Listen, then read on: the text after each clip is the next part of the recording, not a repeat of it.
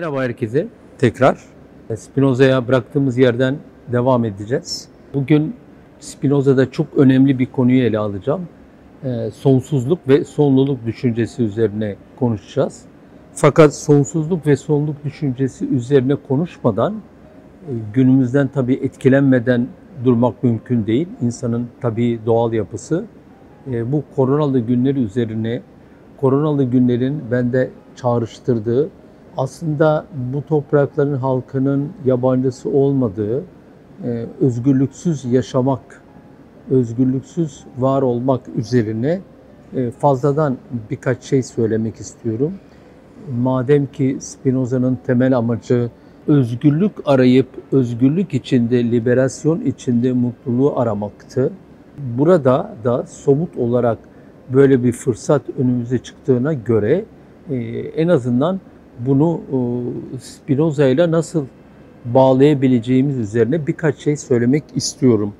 Zaten modern sonrası dönemin insanının her zaman e, bahsetmişimdir. Büyük yalnızlığından her zaman bahsetmişimdir. E, bugün bu büyük yalnızlık virüslü ortamın sağlıklı kalmak adına hepimizi tecrit edip yalnızlaştırma sürecinden bahsetmek istiyorum. E, bu yalnızlaştırma süreci ne? E, birçok kişi, özellikle bu topraklarda birçok kişi sessiz sedasız katlandı, katlanıyor ve bana öyle geliyor ki katlanacak. Fakat e, bununla beraber e, bunun maliyeti üzerine daha önce de konuştuk. E, kimsenin herhangi bir düşünce üretmesi pek olası görünmüyor. Ben ise e, şöyle düşünüyorum. E, yalnızlaştığım, yalnızlaşmamızın somutlaştığı zaten soyut olarak var olan yalnızlığımızın somutlaşmasına çıkış yolu olarak sanal ortam, sanal ortamda özgürleşmek getiriliyor. Sanal ortamda özgürleşmenin mümkün olabileceği ileri sürülüyor. Biliyorsunuz bugün sanal ortamdan kastımız yani neredeyse işte Facebook, Google falan gibi dört tane büyük firma. Yani bunda bir de Çin'inkini e, de katarsanız 5'i 6'yı geçmeyen, bütün dünya üzerinde 5'i 6'yı düşünmeyen, e, geçmeyen büyük firmadan bahsediyoruz, büyük şirketten bahsediyoruz. Yani sonuçta bir avuç insan. Bu bir avuç insan e, bizim e, büyük özgürleşme olarak anlattığımız, söylediğimiz, kabul ettiğimiz, bize kabul ettirilen daha doğrusu, bize zorla empoze ettirilen e, sosyal medya özgürleşmesini aslında yani topu toplamı 15-20 kişi civarında insan şey yapıyor, denetliyor. Ve biz bunu e, ne gariptir ki özgürleşme adına biz tüm benliğimizi, tüm varlığımızı, her şeyimizi bu e, bir avuç e, kişiye veya bir avuçtan da az büyük firmaya teslim etmiş durumdayız. Ve bunu e, ilginçtir, özgürleşme olarak kabul ediyoruz.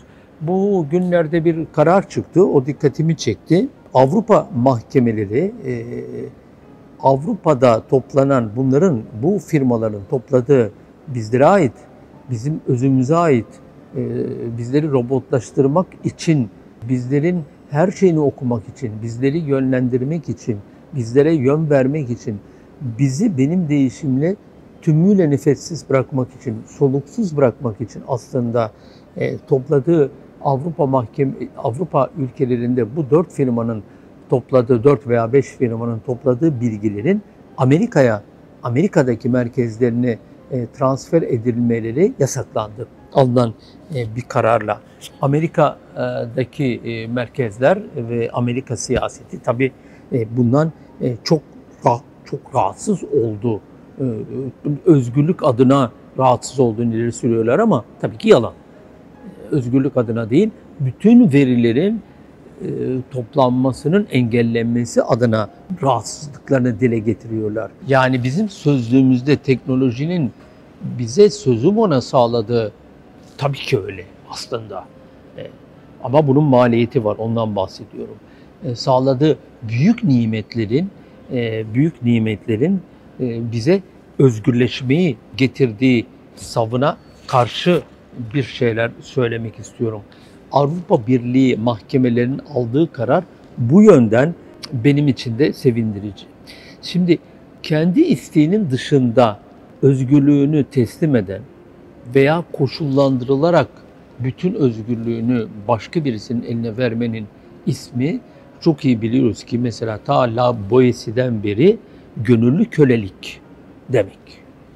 Bu gönüllü kölelik içinde mesela ileri sürülüyor ki Z kuşağı e, özgürlük arayışı içinde. Eğer inanmak isterseniz inanın.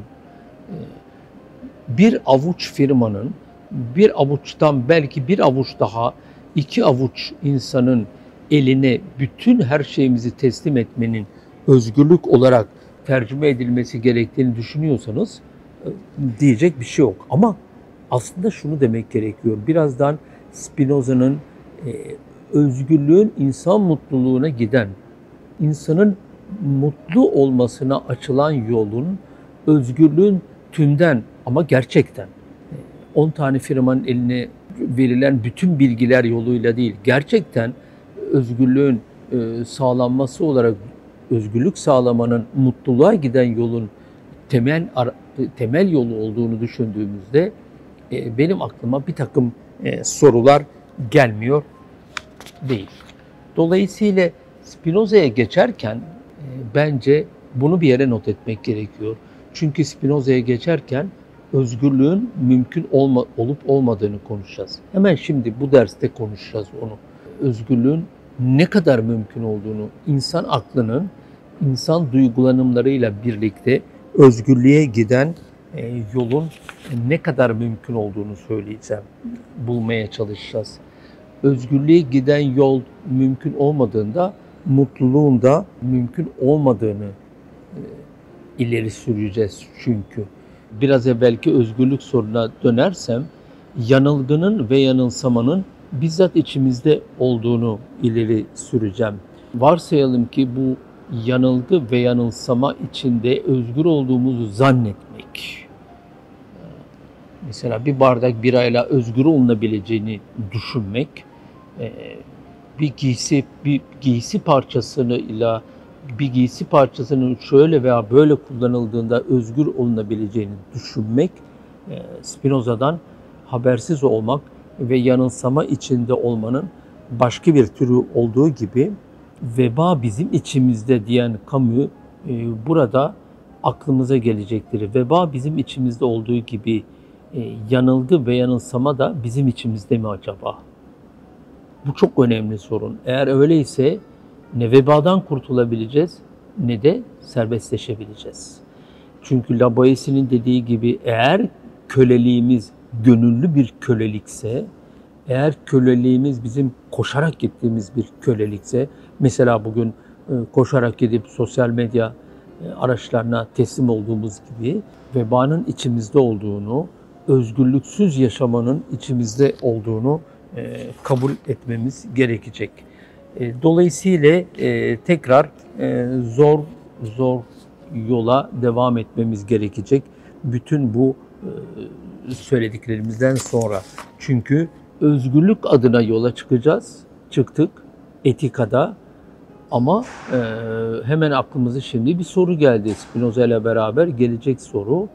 Ya yanılsama içindeysek, ya özgür olduğumuzu zannediyorsak, ya koşullar veya tarihin koşulları mesela bugün olduğu gibi kapitalizmin bugünkü aşamasında olduğu gibi bize özgürüz sanısını vermek için bize özgürlük üzerine e, özgür olduğumuza bizi inandırmak için el birliği ettilerse o zaman biz gerçekten nasıl özgürleşebileceğiz? O zaman e, yalnızlığımızın ve mutsuzluğumuzun temeldeki nedeni acaba e, bu yanılsama olmasın diye bir e, soru içinde kalacağız. Peki, şimdi buraya kadar geldikten sonra biraz zor bir tarafa geçiyorum. Zor tarafa geçerken Spinozyen bazı kavramların altını çizmeye başlayacağım. Spinozyen bazı kavramlar çok gerekli olacak çıktığımız yolda. Spinozyen kavramların birincisi, en önemlisi e, substans veya e, Türkçedeki ismiyle cevher. Cevheri kısaca şöyle tanımlayabilirim. E, Spinoza'ya uyarak tabii cevheri tanımlayacağım. Cevher kendi içinde olan, kendinde olan, kendi nedeni olan, nedeni kendi içinde olan, nedenini kendi içinde taşıyan ve ancak kendi tarafından tasarlanana cevher diyeceğim. Tamam biraz zor ama zaman içinde bunu açacağız. Zor çünkü biz bu tür bir düşünce metoduna alışık değiliz. Çünkü genelde tüm düşünce biçimlerimiz e, nedeni hep kendi dışında aramaya dönük bir neden. Yani bunun temelinde teoloji var tabii. Bütün nedenleri Tanrı'da toplamaya dönük bir yanılsamalı inanç var. Yanılsamalı aslında mevcut olmayan bir inanç var. Ee, buradan belki kaynaklanan bir e, düşünce biçiminde e, hep e, oluşan bir sonucun dışarıda var olan bir nedenden kaynaklandığını e, düşünmek var. Onun için ben e, cevheri özü bizzat kendi içinde olan bir şey olarak nedeni kendi içinde olan olarak tarif ettiğimde tabii ki biraz zorlanacağız. Ama yavaş yavaş bu birkaç kavramın nasıl e, kullanıldığına alışmaya başlayacağız. Hemen cefirin arkasından e, kullanacağımız diğer e, kavram atribüt olacak. Atribütü biz e, sıfat olarak koyacağız. Bir şeyin e, bilinebilmesine ilişkin sıfat olarak koyacağız atribütü. O zaman cevhere dair dışarıya bakışın e, cevhere, maddeye bakışta özü olarak gördüğü, bizim gördüğümüz olana atribüt diyeceğiz. Atribütü tekrar tanımlıyorum. E, bizim maddeye bakışta, dışarıdan cevhere bakışta, dışarıdan sübstansa bakışta bizim gördüğümüze atribüt diyeceğiz. Cefer nedeni kendi içinde olan olduğuna göre, cefer ancak kendi içinde var olan olduğuna göre bizim cevherin içinden cevheri değerlendirmemiz mümkün değil. Yani bizim Tanrı'nın içinden içine girip, Spinozyen lügattaki Tanrı'nın içine girip Tanrı hakkında bir fikir ileri sürmemiz mümkün değil. Bizim sonsuz olan içine girip sonsuz hakkında bir fikir ileri sürmemiz mümkün değil.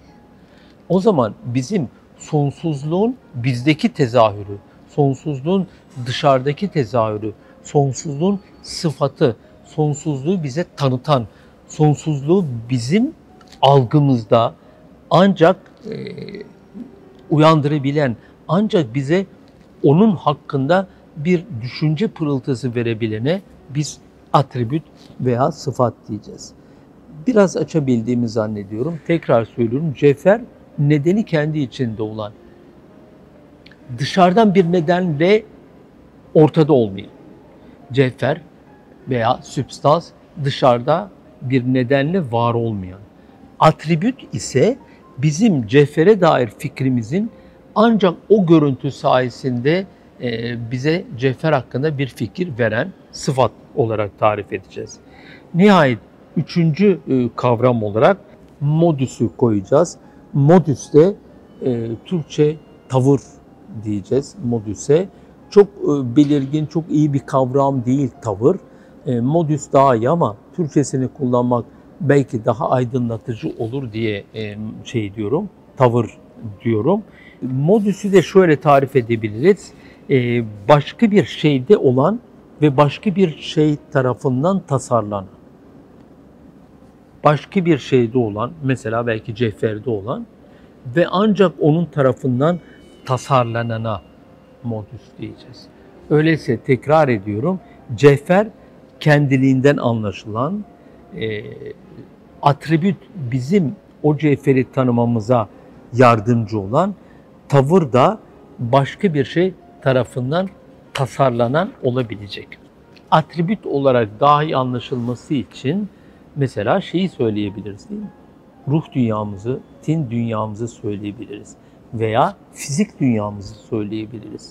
Evet ben e, karşımda oturan bir insanı gördüğümde, onun fiziki bedenini gördüğümde evet o zaman burada tereddütsüz karşımdaki insanın bir bedeni var. Uzam içinde bir yer kaplıyor diyebiliyorum. Ve o zaman büyük ceferin, anlayamadığım ceferin uzantısı olarak ben bedeni gördüğümde ikisi arasında bir ilişki kurabilmeye başlıyorum. Çünkü ancak gördüğüm bu bedenden sonra ben Cefer hakkında bir fikir sahibi olabiliyorum. Şimdi bu kavramların bir kısmı Descartes'ta da var. Daha önce söyledik, tekrar söylüyoruz. Spinoza'nın Descartes'tan aldığı, Descartes'a borçlu olduğu çok şey var. Descartes'tan öğrendiği, Descartes'i alıp kendi etikasında kullandığı birçok şey var. Spinoza'nın da zaten ilk kitabı Descartes üzerinedir. Kartezyen anlayış üzerinedir. Fakat Spinoza Descartes'tan birçok şey aldıktan sonra Descartes'i sonuna kadar eleştirecektir. Birazdan göreceğiz hangi konularda ve Descartes'ten ayrılıklarının ayrıldığı yerlerin altını çizecektir. E, mesela hemen söyleyelim ayrıldığı yerleri. Descartes'e göre ruh ve beden vardır. İnsan ruh ve bedenden oluşur. Ve e, ruh ve bedenin birbiri üzerinde etkileşimleri vardır. Bu aslında bize daha kolay gelen bir anlayış. Yani değil mi? Çok daha iyi anlayabiliyoruz bunu. E, doktora gittiğimizde veya doktora gitmeden de e, şöyle bir düşünce yürütebiliyoruz. E, içimdeki sıkıntı, ruhum o kadar çok sıkılıyor ki ondan dolayı başım ağrıdı ve migrenim tuttu diyebiliyoruz. Burada kartezyen bir bakış var aslında. Aslında buna ait kanıt yok elimizde. Hekimin elinde de böyle bir kanıt yok. Asla yok. Yani çünkü ruhu tini laboratuvara koyamıyor. Nereden biliyor? O da bilmiyor. Biz nereden biliyoruz? Hiç bilmiyoruz. Kesinlikle böyle bir e, kesinlikle böyle bir demonstrasyonlu, demonstrationlı, kanıtlamalı bir şey yok elimizde. E, yani takribi olarak diyoruz ki yani benim ruhum, canım her sıkıldığında başım ağrır. Hekim de işte aşağı yukarı o kadar. Spinoza bu ilişkiyi tümden reddediyor. Dolayısıyla diyor ki Spinoza böyle bir şey mümkün değildir. Ruhla bedenin birbirini sınırlaması da mümkün değildir. Birbirini etkilemesi de mümkün değildir. Yani ruhumuz daralınca, başımız ağrıdığı zaman başımızın ağrıması bizim düşüncemiz üzerinde etkili oluyor. Düşüncemizin üzerinde etkili olduğu zaman mesela yemek yememeye başlıyoruz. Dolayısıyla böyle bir etki başlıyor. Spinoza reddediyor. Böyle bir etki yoktur diyor. Şimdi böyle bir etkinin var olması için belki şimdiye kadar düşünmedik hiçbirimiz ama böyle böyle bir etkin ileri sürülebilmesi ancak felsefi anlamda mümkündür. Çünkü dediğim gibi böyle bir kanıt yok. Asla yok böyle bir kanıt. Yani ruhla beden arasında böyle bir e, ilişkinin, dönmeli bir ilişkinin, gelip gitmeli bir ilişkinin var olduğu hakkında kimse bir şey diyemez. E, dolayısıyla felsefi bir varsayımdı Descartes'in dediği. Niye? Çünkü Descartes ruhla bedenin dualitesi üzerine kurar felsefesini. Şimdi e, Spinoza da e, bu, bu, bu nereden gelir? Aslında bir anlamda şeyden gelir. E, kutsal da ruhla beden birbirinden ayırdı. E, biliyoruz bunu. Hepimiz bu düşüncenin etkisi altındayız. Nereden biliyoruz? E, öldüğümüzde diyoruz beden çürür ama ruh çürümez. Nereden biliyoruz? Ruhu tanımlayabilen var mı? Evet. Descartes tanımlıyor, Spinoza da tanımlıyor. Ama e, teolojik ahlakta böyle bir yani, uçar. Ya belki uçmaz aşağı düşer. Yani nasıl uçuyor? Kanatları da var, uçuyor falan gibi. Spinoza bunu tümden reddeder. Böyle bir şey yoktur der. Böyle bir şey olamaz der. Niye? Çünkü e, Spinoza felsefesini non-dualite üzerine kurar. Yani e, unity üzerine kurar. Yani e, teklik üzerine kurar. Ünite üzerine kurar. Bütünlük üzerine kurar. E, dualite üzerine kurmaz. Karşılıklı birbirini etkileyen ruh ve beden yoktur. Ruh ve beden göreceğiz birer atribüttür. Bizim büyük cevheri, büyük maddeyi hakkında, büyük sübstans hakkında bir fikir edinmemizi ancak sağlayabilen, çünkü daha derinliğini bir fikir edinmemiz ancak filozof için mümkün. Biz, biz zorlanabiliriz onun hakkında fikir sahibi olmak için zorlanabiliriz. Ama e, ben e, sizi gördüğümde o zaman zorlanmıyorum. Sizi görüyorum, tamam diyorum. Sonra e, ama burada Spinoza bitiyor. Descartes diyor ki devamı var bunun diyor. Sizi gördüm ama sizin diyor bir ruhunuz var, bir de şeyiniz var, e, bedeniniz var diyor. Bu aslında teolojik ahlakla çok uzak değil. E, Spinoza bunu tümden reddediyor. Yani o zaman e, hemen görüyoruz ki temelden e, teolojik düşünceyi sarsmaya girecek düşüncesi. Yani ne ayrı bir ruh var ne de ayrı bir beden var. Bu ikisinin birbiri üzerinde etkileşimde bulunması da asla mümkün değil. Çünkü yok. Beden ve ruh ayrımı üzerine değil, beden ve ruh birliği üzerine giden bir e, şey var. Bir bir felsefe temeli olacak Spinoza'da. Buradan ruh ve bedenin sonsuzluk içinde birbiriyle bütünleştiğini algılamak birazdan sonsuzluk ve sonluluk üzerinde e, söyleyeceklerimizde bize çok yol gösterecek. Çünkü en baştan bu hayırlama vardır, olumsuzlama vardır. Ruh bedenden ayrı değildir. Öyleyse ruhun bedenden ayrılıp ölümde mesela sonsuzluğa koşması falan gibi bir şey mümkün değildir. Çünkü sonsuzluğa dair e, tanımı başka olacak. Biz varlığı nasıl tasarlarsak e, o varlık o olacaktır. Zannediyorum biraz zorlanmaya başladık. İsterseniz e, bu derste bir ara verelim. Sonra tekrar sonsuzluk ve sonluluk ilişkisini Kartezyen dualite ve Spinozyen e, non-dualite yani teklik düşüncesi üzerine kurmaya devam edelim. Herkese iyi günler diliyorum.